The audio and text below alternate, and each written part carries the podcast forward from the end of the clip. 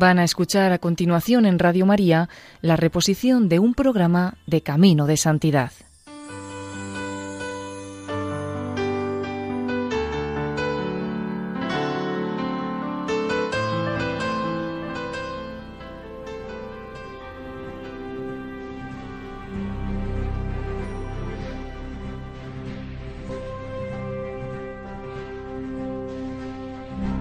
Sean bienvenidos al programa Camino de Santidad. Este programa ha sido realizado por el equipo del voluntariado de Radio María en Castellón, Nuestra Señora del Lledó. Les ofrecemos el primer capítulo dedicado a la vida de San Damián de Molokai.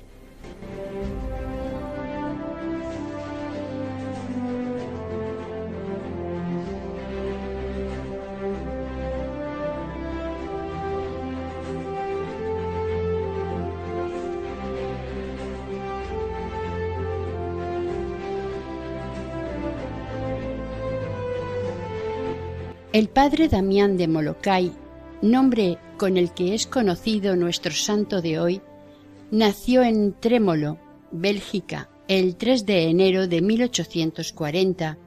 Fue el séptimo hijo del matrimonio de Beuster Waters y se le impuso el nombre de José. Francisco de Beuster, su padre, era un gran hombre emprendedor, audaz y con un carácter poco sensible. Primero tenía un negocio de sanguijuelas e iba incluso a Viena a comprarlas. Después comerció con cereales. Su madre era una incansable trabajadora, alegre, piadosa y espléndida con los pobres. Dirigía la granja con autoridad y cuando era necesario era un ama de casa, enérgica y madre severa. Nuestro santo fue travieso, un poco salvaje y no conocía el miedo. Se peleó con los chicos de la aldea, subió en los carros de los lecheros y se cayó de ellos. Patinaba como un campeón, tenía un carácter fuerte y a veces se ponía hecho una fiera, pero también tenía temporadas de piedad. Una vez, un día de feria, tuvieron que buscarlo en la iglesia donde se había ido a rezar mientras los demás estaban de fiesta. En otra ocasión, con su hermano Augusto, una de sus hermanas y un primo suyo fueron a un bosque al lado de la carretera donde se arrodillaron y jugaron a ser ermitaños hasta que finalmente los encontraron por la noche.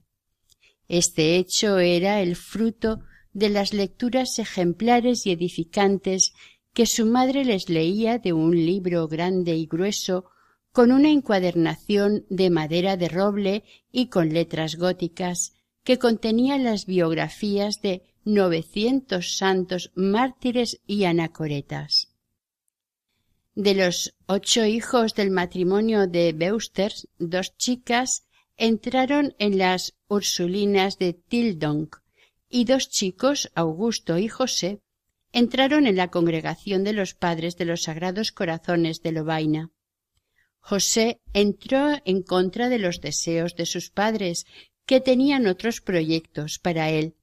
Su padre concretamente quería que fuera quien heredara la granja.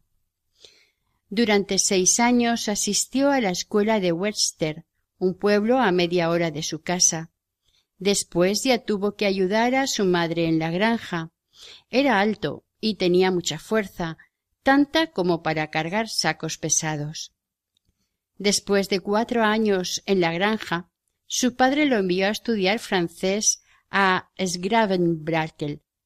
Fue una etapa dura, ya que sus compañeros de estudios se reían de él y le hacían la vida difícil porque se expresaba mal en francés. Estudiaba con empeño, incluso durante las vacaciones, y finalmente acabó dominando el idioma. Un día fueron unos padres redentoristas a predicar sobre las misiones en la iglesia parroquial. Él asistió a las predicaciones junto con sus compañeros de escuela y entonces le ocurrió algo que después no acertaba a explicárselo bien. Cuando sus compañeros se habían ya acostado, él siguió rezando hasta muy entrada la noche. De repente comprendió que nuestro Señor le llamaba. Pero, ¿cómo podría conseguir que sus padres aceptaran eso? En una carta del 17 del 7 de 1858 les hizo tímidamente la pregunta: ¿me sería posible seguir el ejemplo de mi hermano Pánfilo? Tenemos que aclarar que este era su hermano Augusto, que había recibido ese nombre en la congregación. Después volvió a hablar a sus padres sobre ello, y como todavía no parecían convencidos, desde Gravenbrakel escribió el 25 de diciembre de 1858, expresándose en un tono más decidido: «Dios me llama y yo tengo que obedecerle. De otra forma sería infeliz todo el resto de mi vida. Y ustedes no deben oponerse si no quieren ser castigados de una manera horrible». El muchacho se expresó de esta manera porque en aquel entonces estaba muy irritado y tenía miedo a que no le permitiesen seguir su vocación. Unos días después, su padre le permitió que le acompañara a Lovaina, a donde tenía que ir a hacer unas compras. Entonces él aprovechó para ir a visitar a su hermano Pánfilo y poder hablar con él sobre sus deseos de seguir sus pasos. Primero había pensado en hacerse trapense, pero su hermano opinaba que en su congregación también había sitio para él. El padre superior estaba dispuesto a admitirle inmediatamente. Cuando su padre fue a buscarlo por la noche para volver a casa, José le pidió que le permitiese quedarse ya en el convento para evitar la despedida dolorosa que tendría lugar si volvía a casa, y también para estar seguro de entrar en la congregación, pero esto no se lo dijo entonces a su padre. A éste no le extrañó nada la decisión de su hijo. José tenía entonces 19 años. De momento entró como hermano de coro, cosa que le decepcionó, porque él hubiera querido empezar los estudios sacerdotales. Pero se había entregado incondicionalmente y aceptó lo que le mandaron. Un año después tomó el hábito y le dieron el nombre de Damián. Pánfilo le enseñó algo de latín y progresó de tal manera que el superior, asombrado, le quiso dar una oportunidad y le abrió el camino del sacerdocio. Solo Dios sabe las veces que el santo fue al coro de la capilla del convento a arrodillarse ante el cuadro de San Francisco Javier, pidiéndole con insistencia su intercesión para que le enviasen como misionero.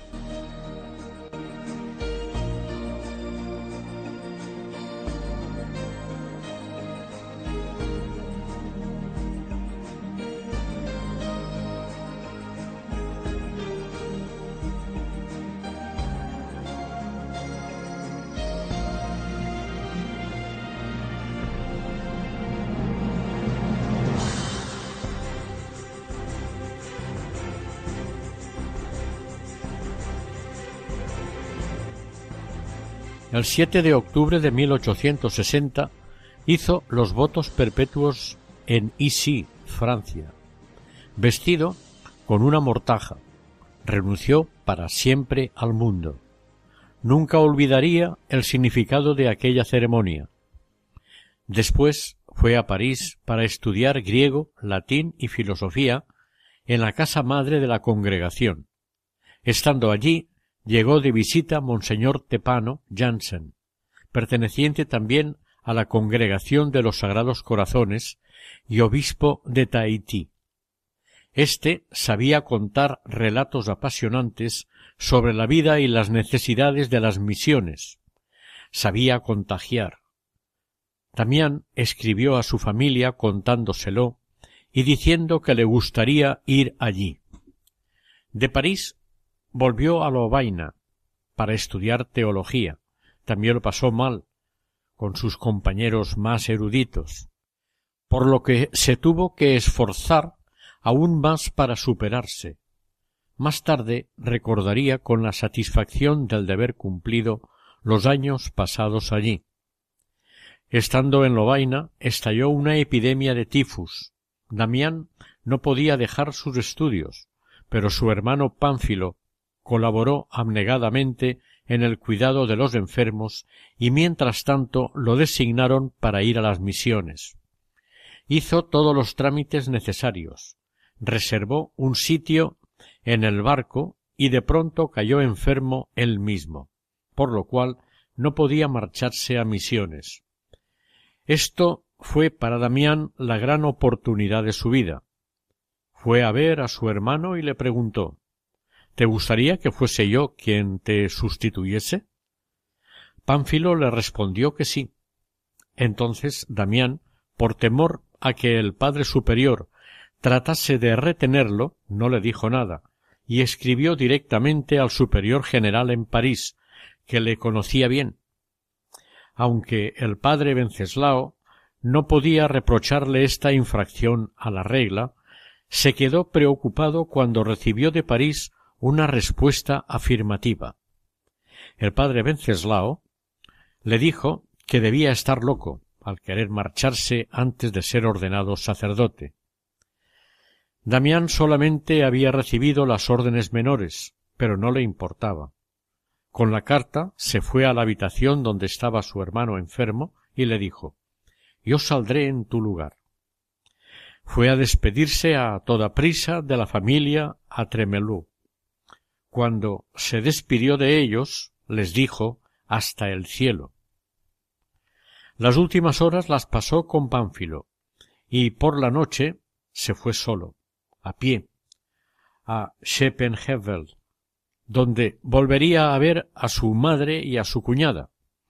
Juntos rezaron en la basílica. Al salir, mientras su madre y su cuñada iban delante, él no hacía más que mirar hacia atrás. Quería que se le quedara bien grabado aquel santuario. Después se despidió y cogió un carruaje que lo llevó a París, donde hizo un retiro espiritual de 3 días. Con otros misioneros salió hacia Bremen, a donde llegaron el 30 de octubre. Allí tomaron un barco que los llevaría a su destino misionero. En el viaje tuvieron de todo, buen tiempo y tempestades durante las cuales parecía que el barco iba a zozobrar, pero sobre ellos velaba la providencia.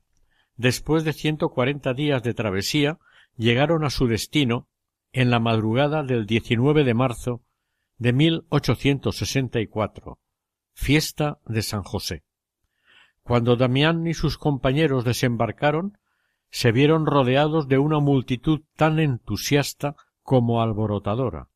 Alguien gritó: «Hemos rezado y ustedes han venido. Gracias a Dios». En comitiva se desplazaron hasta la catedral.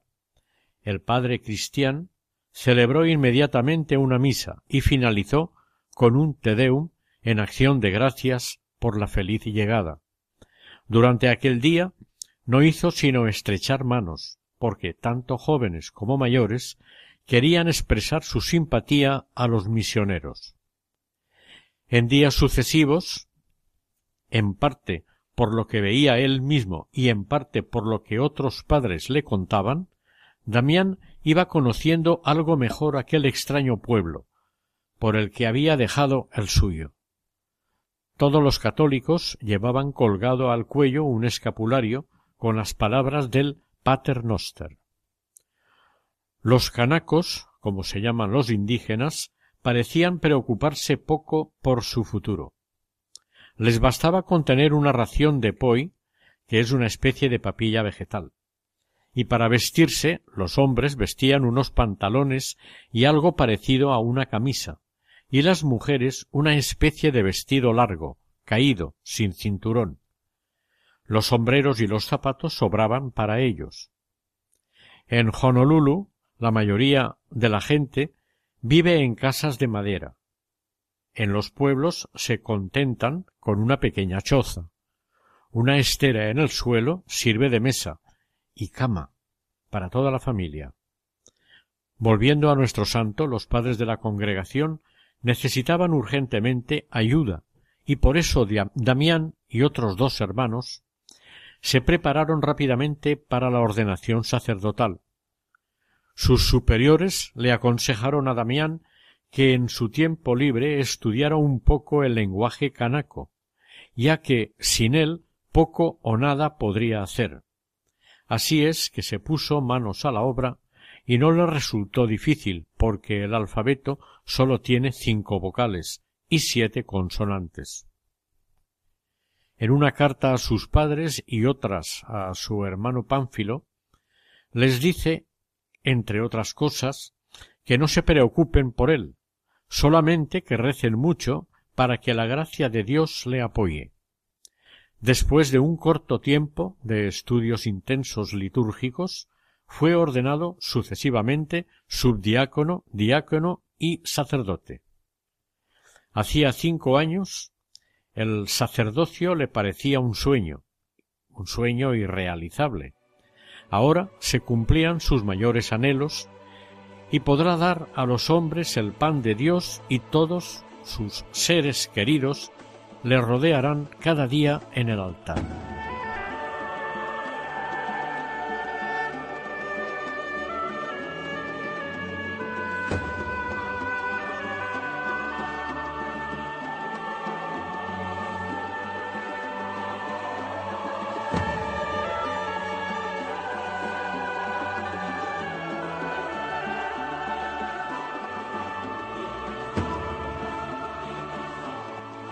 Damián gozaba plenamente de su gran felicidad, de la amabilidad de la gente, del clima benigno, de la naturaleza extrañamente hermosa.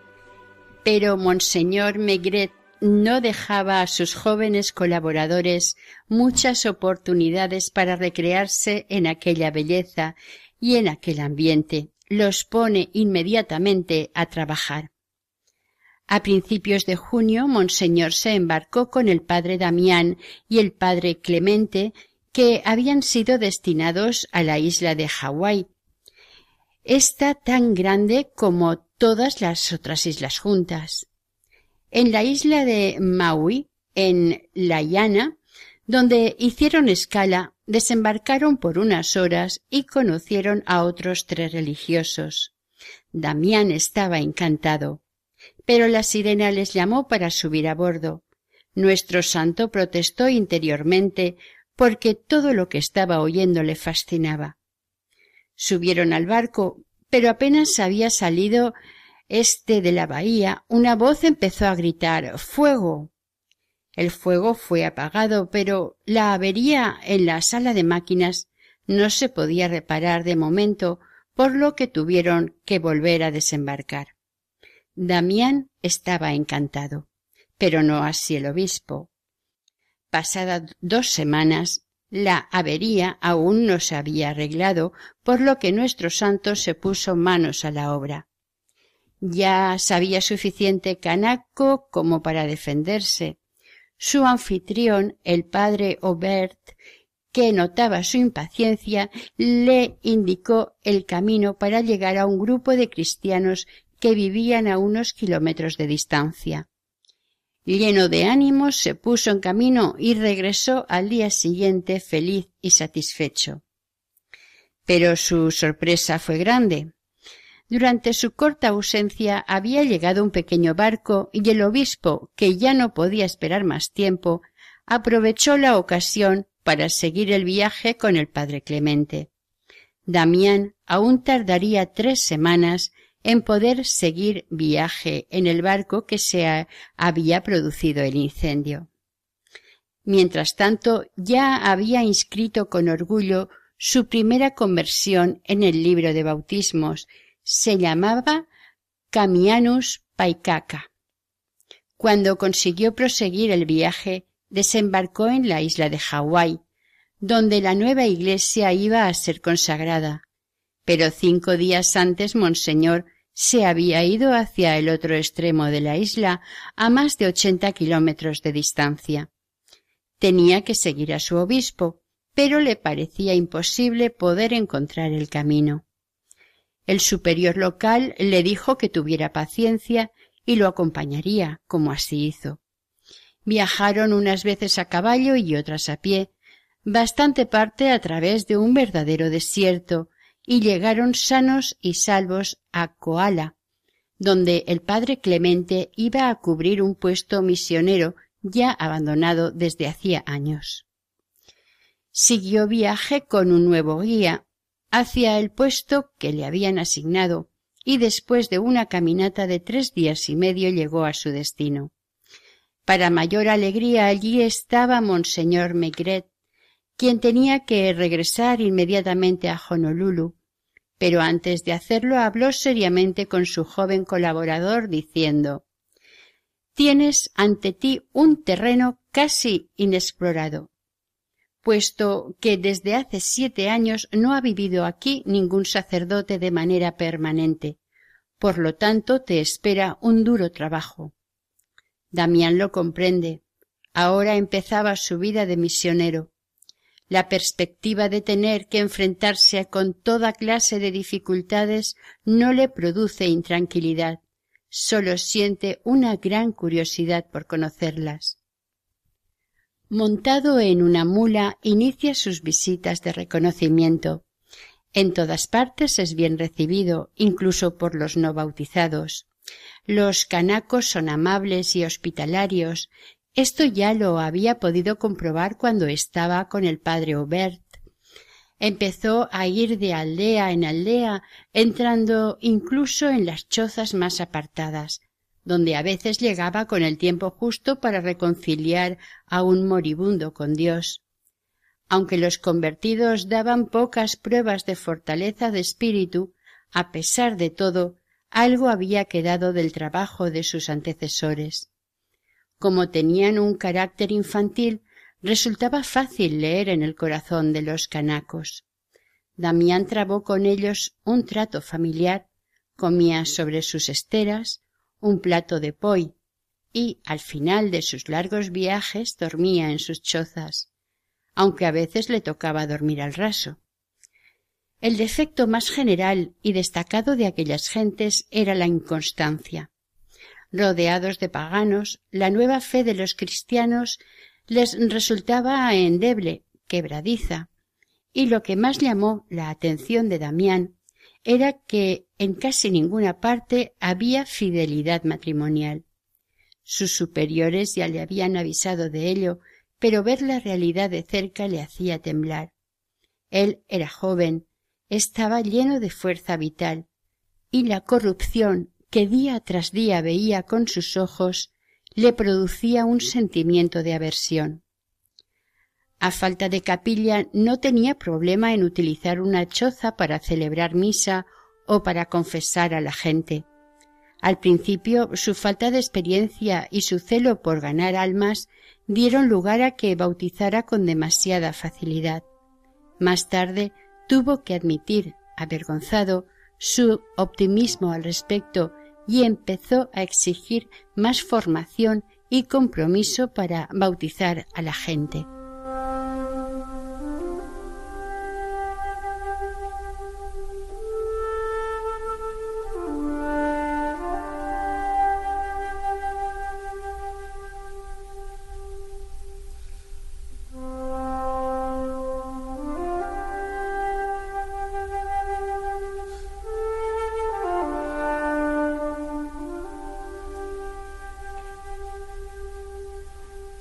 A veces se le presentaban casos que le resultaban desconocidos.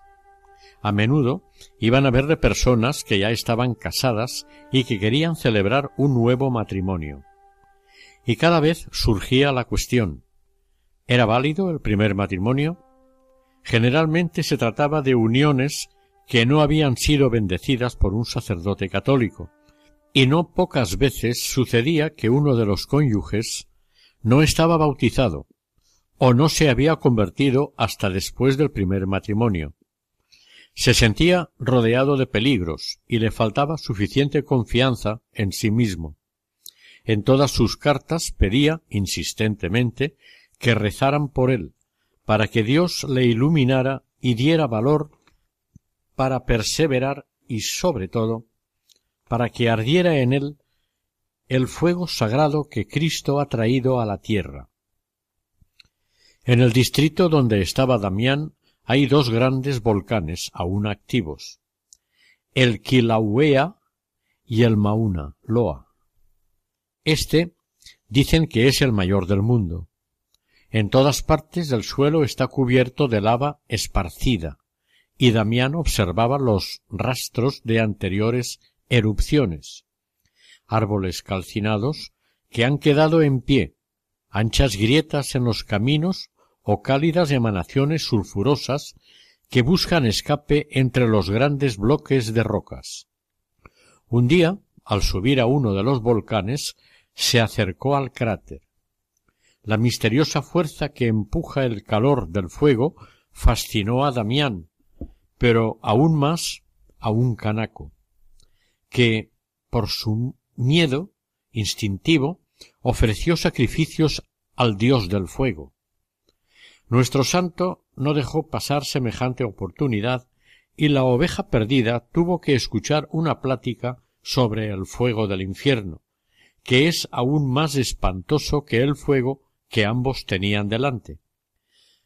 Al padre Damián le tocó luchar mucho contra la idolatría y las maquinaciones inamistosas de los protestantes que sentían amenazada su influencia. Estas serían sus espinas en el camino, pero también tuvo horas llenas de consuelo, como por ejemplo en la fiesta de la circuncisión. En ese día los cristianos eran llamados a toque de trompeta y su catedral, una choza de paja, pronto estuvo llena. No daba abasto con la oración matinal, la catequesis, las confesiones. La atención de la gente durante la misa era grande. Los presentes se sentían unidos al santo sacrificio y leían con él en alta voz las oraciones de la misa. Durante el sermón, el padre Damián explicó el Evangelio y habló acerca del infinito amor del divino Salvador. Después de la misa, todo el mundo le siguió a la choza donde había pasado la noche, porque aún querían hablar con él. El anfitrión les ofreció una bebida fresca y poi, que nunca podía faltar, y que comen con los dedos.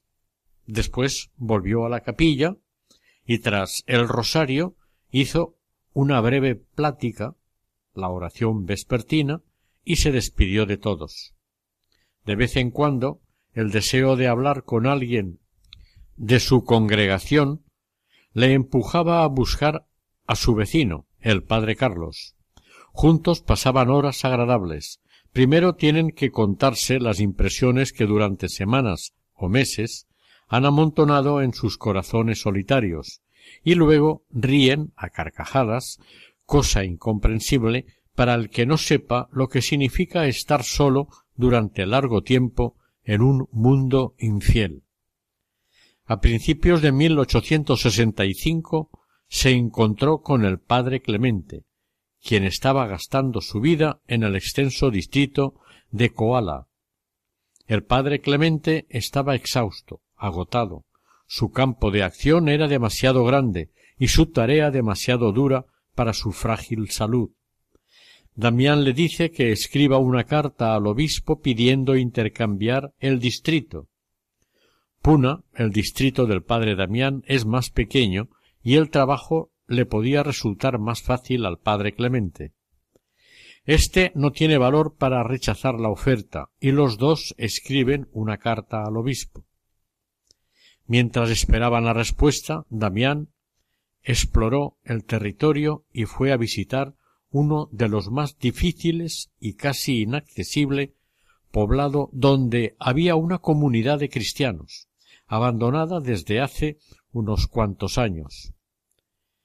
Después de un sinfín de penalidades, después de subir y bajar montañas, llegó ensangrentado y con la ropa llena de jirones, pero la alegría que tuvieron los cristianos al verle le hizo olvidar todas las penalidades del viaje. Tales experiencias estimulaban su fuerza de voluntad. Ahora comprendía que su compañero, menos fuerte, en Koala. Por eso, cuando al final de su viaje recibió la noticia de que Monseñor había accedido a su petición, se llevó una gran alegría. A pesar de haber estado menos de un año en Puna, la despedida le resultó más triste que la salida de su país natal. En sus visitas a los distintos lugares y comunidades había podido constatar la amistad de su gente.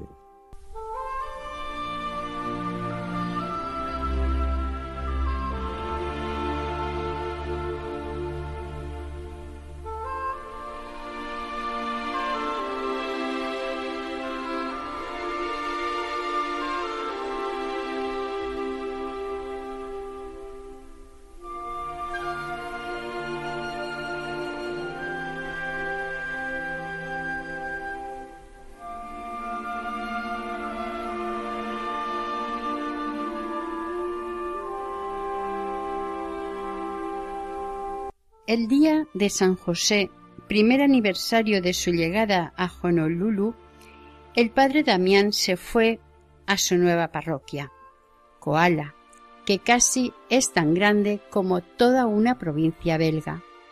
En Koala dispondría de una capilla de madera y una casa de hojas de oala, muy cómoda. Constaba de un pequeño cuarto de trabajo, una salita para comer, un dormitorio que compartiría con el maestro y un pasillo para recibir a la gente. Pero no podría disfrutar mucho de ello porque para dar la vuelta a su distrito necesitaba 6 semanas. Cuando estaba visitando a sus feligreses, generalmente decía la misa en una choza de paja, tal como lo hacía en Puna. En tales ocasiones el altar era una tabla apoyada sobre 4 estacas y el confesionario una banqueta sobre la que a veces tenía que aguantar 3 horas. A menudo el viento campaba por sus respetos y apagaba las velas del altar. Sus cristianos rezaban en voz alta las oraciones de la misa como si se tratase de unos trapenses recitando salmos. El calvinismo le ocasionaba aquí más dificultades que en su primer destino, pero lo peor eran los hechiceros que seguían teniendo influencia con sus misteriosas prácticas. La destrucción de los ídolos hacía aproximadamente medio siglo no había conseguido terminar con la idolatría. Muchos cristianos seguían pensando aún en sus antiguos dioses. Y cuando se les presentaba una situación difícil, consultaban con sus vecinos a qué curandero debían acudir.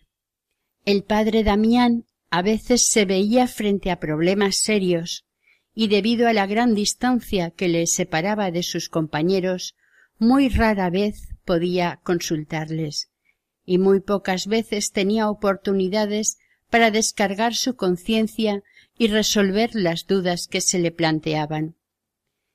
Pero no tenía tiempo para pensar demasiado en sus problemas. Siempre estaba corriendo de un lado a otro para que sus feligreses no se murieran sin auxilio espiritual. Su vida errante era fatigosa y no siempre exenta de peligros. Como un día que tuvo que hacerse a la mar, el barco tenía 4 metros de largo y medio de ancho. En plena mar el barco se hundió y él estuvo a punto de morir. Felizmente sabía nadar y flotando sobre una tabla volvió sano y salvo al puerto. En esta ocasión sufrió un pánico horrible y tuvo que hacer un gran esfuerzo para salvar su vida. En uno de sus largos viajes llegó a un lugar donde consiguió convertir a algunos paganos. Allí había ya un grupo de buenos cristianos y pensó que éstos podrían mantenerse más firmes en la fe si tuviesen una capilla en la que durante su ausencia pudieran reunirse. Sin duda, uno de los cristianos más formado y convencido podría dirigir como catequista el rezo de las oraciones. Empezó a dar vueltas a este pensamiento, pero por otro lado pensaba que la misión era pobre y levantar las capillas costaba dinero. pero la madera la podían conseguir los cristianos, porque había mucha en los montes, y bien pensado, él podría hacer de constructor y poner en práctica los rudimentos de carpintería que había aprendido en el taller de Juan Roef en Tremelo. Por probar no se perdía nada. No hizo más que decirlo y los hombres se pusieron a buscar la madera inmediatamente. El padre Damián empezó a serrar, cepillar y demás. Los cristales los proporcionó un americano rico. En no demasiado tiempo se levantó la primera capilla que quedó más bonita de lo que en un principio había soñado. Después de esta interrupción empezó de nuevo sus andanzas. Aún no conocía toda la región, escasamente poblada. Un día se perdió por los montes, durante horas anduvo perdido, hasta que bajó de la mula para descansar. De repente el animal se escapó. Iba anocheciendo y estaba empapado de lluvia, desesperado y completamente agotado. Estaba a punto de tenderse bajo un árbol para pasar la noche, cuando a lo lejos oyó el ladrido de un perro, por lo que pensó que no lejos debía de haber gente y tal vez una casa. A través de la inmensa oscuridad se dirigió hacia el ruido y, efectivamente, llegó a una choza pequeña y solitaria donde le recibieron cordialmente. Los sorprendidos habitantes escucharon su relato y después le dejaron descansar toda la noche. Al día siguiente encontró su animal y, encaminado por aquellas hospitalarias gentes, pudo continuar el viaje. Todas estas dificultades no logran desalentarlo y no tiene miedo a los peligros, pero se da cuenta de que la región es demasiado grande para un solo hombre, por lo que piensa en su hermano Pánfilo, que siempre había querido ir a misiones. Allí, en Koala, podría realizar un buen trabajo.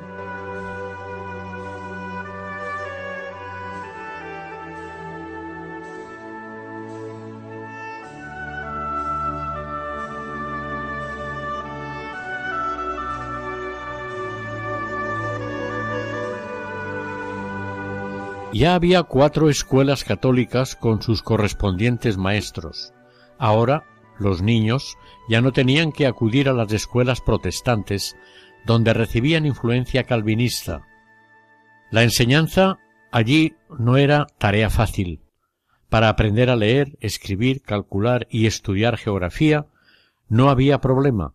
Los niños lo captaban fácilmente, pero para inculcarles religión, su espíritu no era tan despierto y había que armarse de paciencia y repetirles las oraciones y demás muchas veces.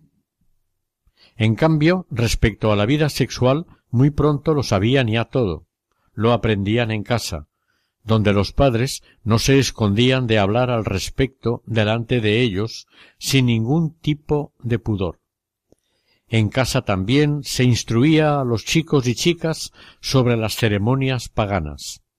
A los niños y jóvenes les faltaba apoyo moral, y a consecuencia de su manera de vivir padecían todo tipo de enfermedades y morían muy jóvenes. El padre Damián sufría mucho a causa de esto, y cuántas veces se enteraba de la muerte prematura de gente joven a quien no había podido asistir espiritualmente en el último momento. En Koala, al igual que en Puna, la vida de familia era muy miserable. Siempre sucedía lo mismo. Se casaban, vivían en paz durante un corto periodo de tiempo, y luego, por cualquier tontería, se separaban para siempre. Buscaban otra pareja hasta que, por adulterio, eran citados a juicio.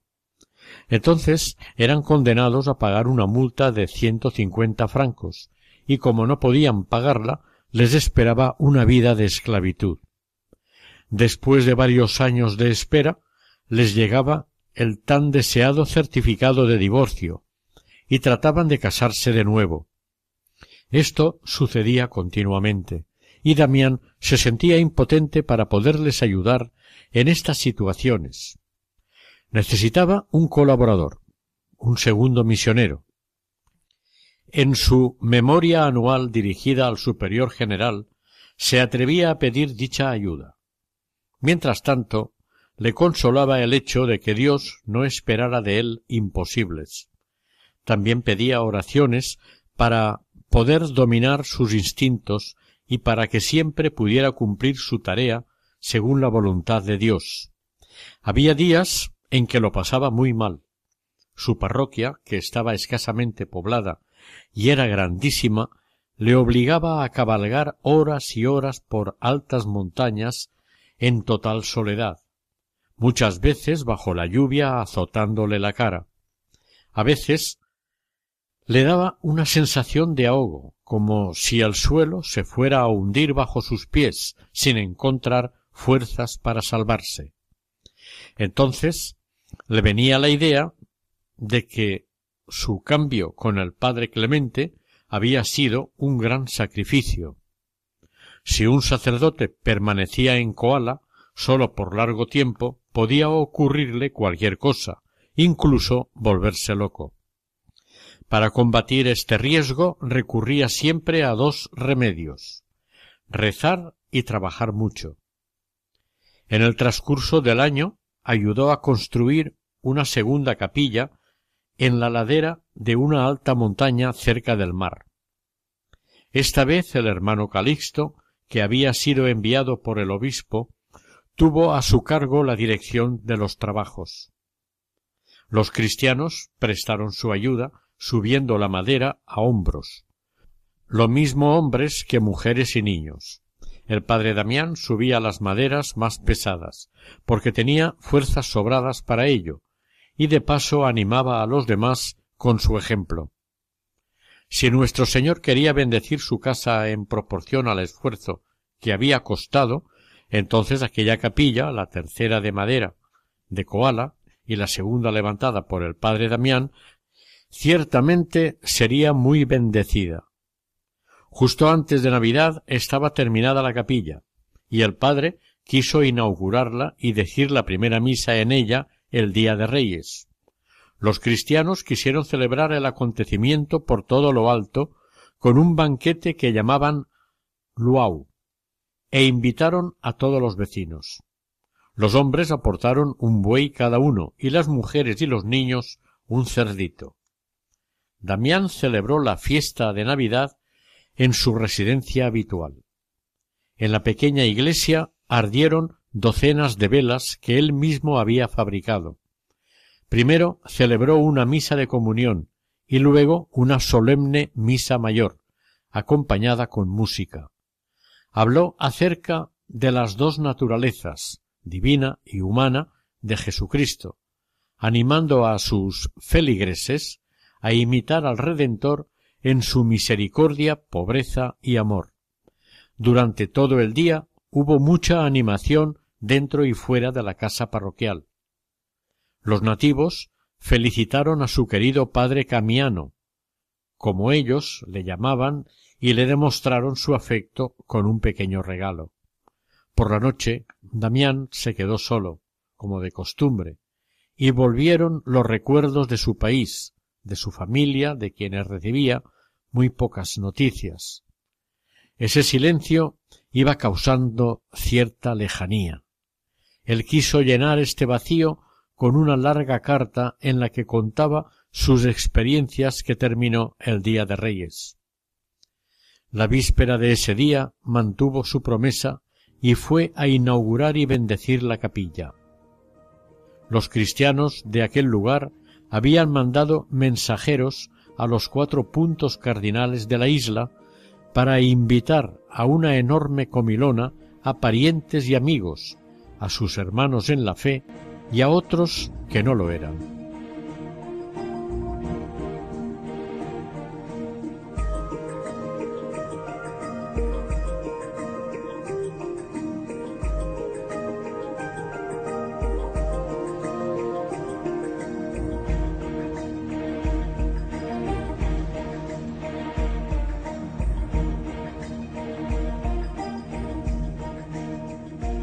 600 de canacos acudieron allí.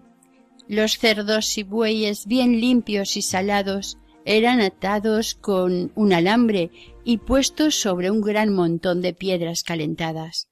Durante 3 horas los animales serán tostados. Al oír la señal todos fueron a la capilla, que se quedó pequeña para el acto.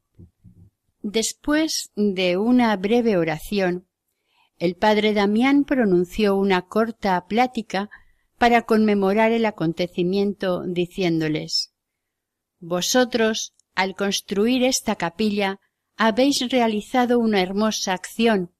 Ahora cada uno tiene que construir para sí mismo una capilla en su propio corazón, donde pueda residir nuestro Señor».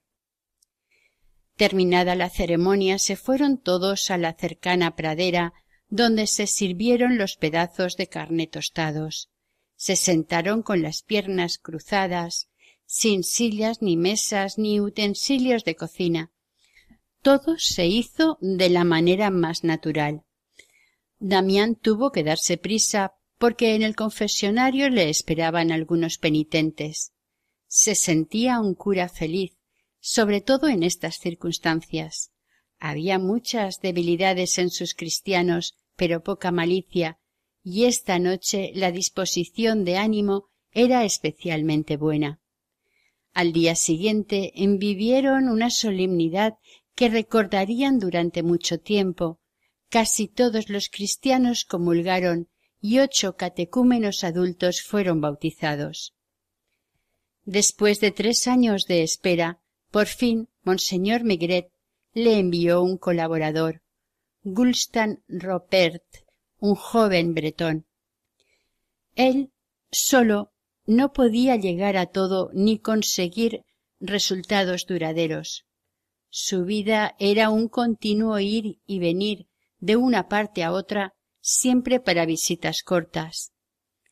Todo ello para conseguir de 30 a 50 conversiones al año, una cosecha muy pobre, y además ni siquiera perseveraban todos los convertidos. Fácilmente sus vidas irregulares les hacían ceder a sus pasiones. No raras veces se pasaban a los calvinistas. Entre estos predicaban incluso las mujeres, y se esforzaban más en ridiculizar la religión católica que en enseñar sus propias convicciones a los demás. Por si fuera poco, disponían de un periódico que leía mucha gente, mientras que Damián tenía que contentarse con algunos libritos de catequesis y de oraciones. Poco a poco fue conociendo mejor a los indígenas canacos y llegó a la conclusión de que para mantenerse firmes necesitaban una mano fuerte, y el apoyo que necesitaban de él no podía dárselo por los breves espacios de tiempo que estaba con ellos. Como le faltaban sacerdotes, buscó colaboradores entre los feligreses más cultos y los formó como catequistas para que pudieran sustituirle en las reuniones de los cristianos. En ocasiones tanta actividad le pesaba y le hacía sentirse estéril espiritualmente. Cuando esta sensación le invadía y era demasiado fuerte, solía cerrar su casa y se iba a buscar a un compañero a 48 horas de camino. Iba a pie durante 2 días y 2 noches sobre la lava, solitario y lleno de sombríos pensamientos. Más de una vez le invadía la nostalgia de su familia, de la que apenas tenía noticias. En 1867, Monseñor Maigret permaneció en la isla durante 2 meses. Dirigió un retiro espiritual en el que tomaron parte todos los sacerdotes de la isla, y luego recorrió ésta, consagrando 6 nuevas capillas. Aquellos días de meditación fueron muy beneficiosos para Damián. El obispo poseía una intensa vida interior y sabía comunicarla. A sus 63 años era incansable, y en sus viajes, que eran siempre agotadores, nunca se quejaba. Cuando Monseñor Maigret llegó a bendecir la capilla de Koala, que era la última de las 6 que le tocó bendecir, tenía prisa, pero los canacos no estuvieron de acuerdo en que se fuera tan pronto. Habían preparado unos 20 cerdos y 14 bueyes. Querían celebrar un gran banquete para toda la vecindad, y para organizarlo debidamente necesitaban 8 días. Monseñor no quiso oponerse, y una vez que hubo terminado todo, dijo que no lamentaba aquel retraso inesperado. A finales de Cuaresma, concretamente el 2 de abril de 1868, la isla sufrió duras pruebas. La lava que cada día podía verse bullir en el cráter de Mauna Loa desapareció de repente. Sus gases tenían que buscar escape bajo la tierra, lo que durante 15 días ocasionó terremotos. Pequeñas iglesias de piedra se hundieron y las capillas de madera se tambalearon de tal forma que las campanas empezaron a sonar solas, como si presagiaran un inminente desastre. De repente, con un sonido ensordecedor, reventó una colina. Todos los alrededores se vieron sembrados de piedras. Murieron 30 canacos. Como consecuencia del seísmo, el mar se retiró. Los pocos testigos presenciales vieron aterrorizados el fondo del océano hasta 1 kilómetro de distancia. Pero después el agua volvió con un ímpetu que arrasó todo lo que se cruzó en su camino: diques, chozas, animales y hombres, incluso la iglesia de piedra recién construida, cuyas campanas aparecieron a 200 metros de distancia. El maremoto provocó 40 muertos más. El único consuelo para los sobrevivientes fue una inmensa cantidad de peces que se revolvía en la tierra asolada.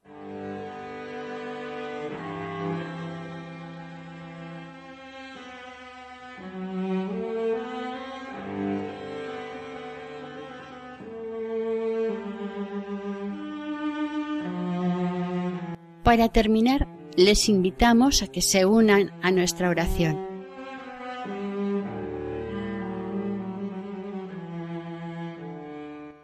Oración. Venerado Padre Damián, modelo y patrono de los leprosos, por amor te entregaste en cuerpo y alma al cuidado de los leprosos de Molokai, impulsados por la confianza que nos inspira tu favor poderoso ante Dios y tu caridad hacia los más necesitados, acudimos a ti. Llena nuestro corazón de amor hacia los más necesitados. Alcánzanos un gran espíritu de fe, de saber aceptar y ofrecerte las contrariedades de la vida y poder gozar un día de tu compañía en el cielo. Por Jesucristo nuestro Señor. Amén.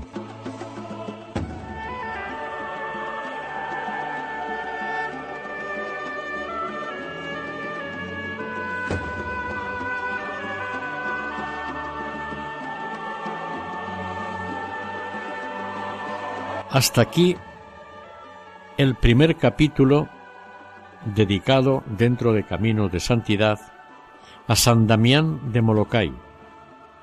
El equipo de Radio María en Castellón, Nuestra Señora del Lledó, les agradece su atención y que el Señor y la Virgen les bendigan.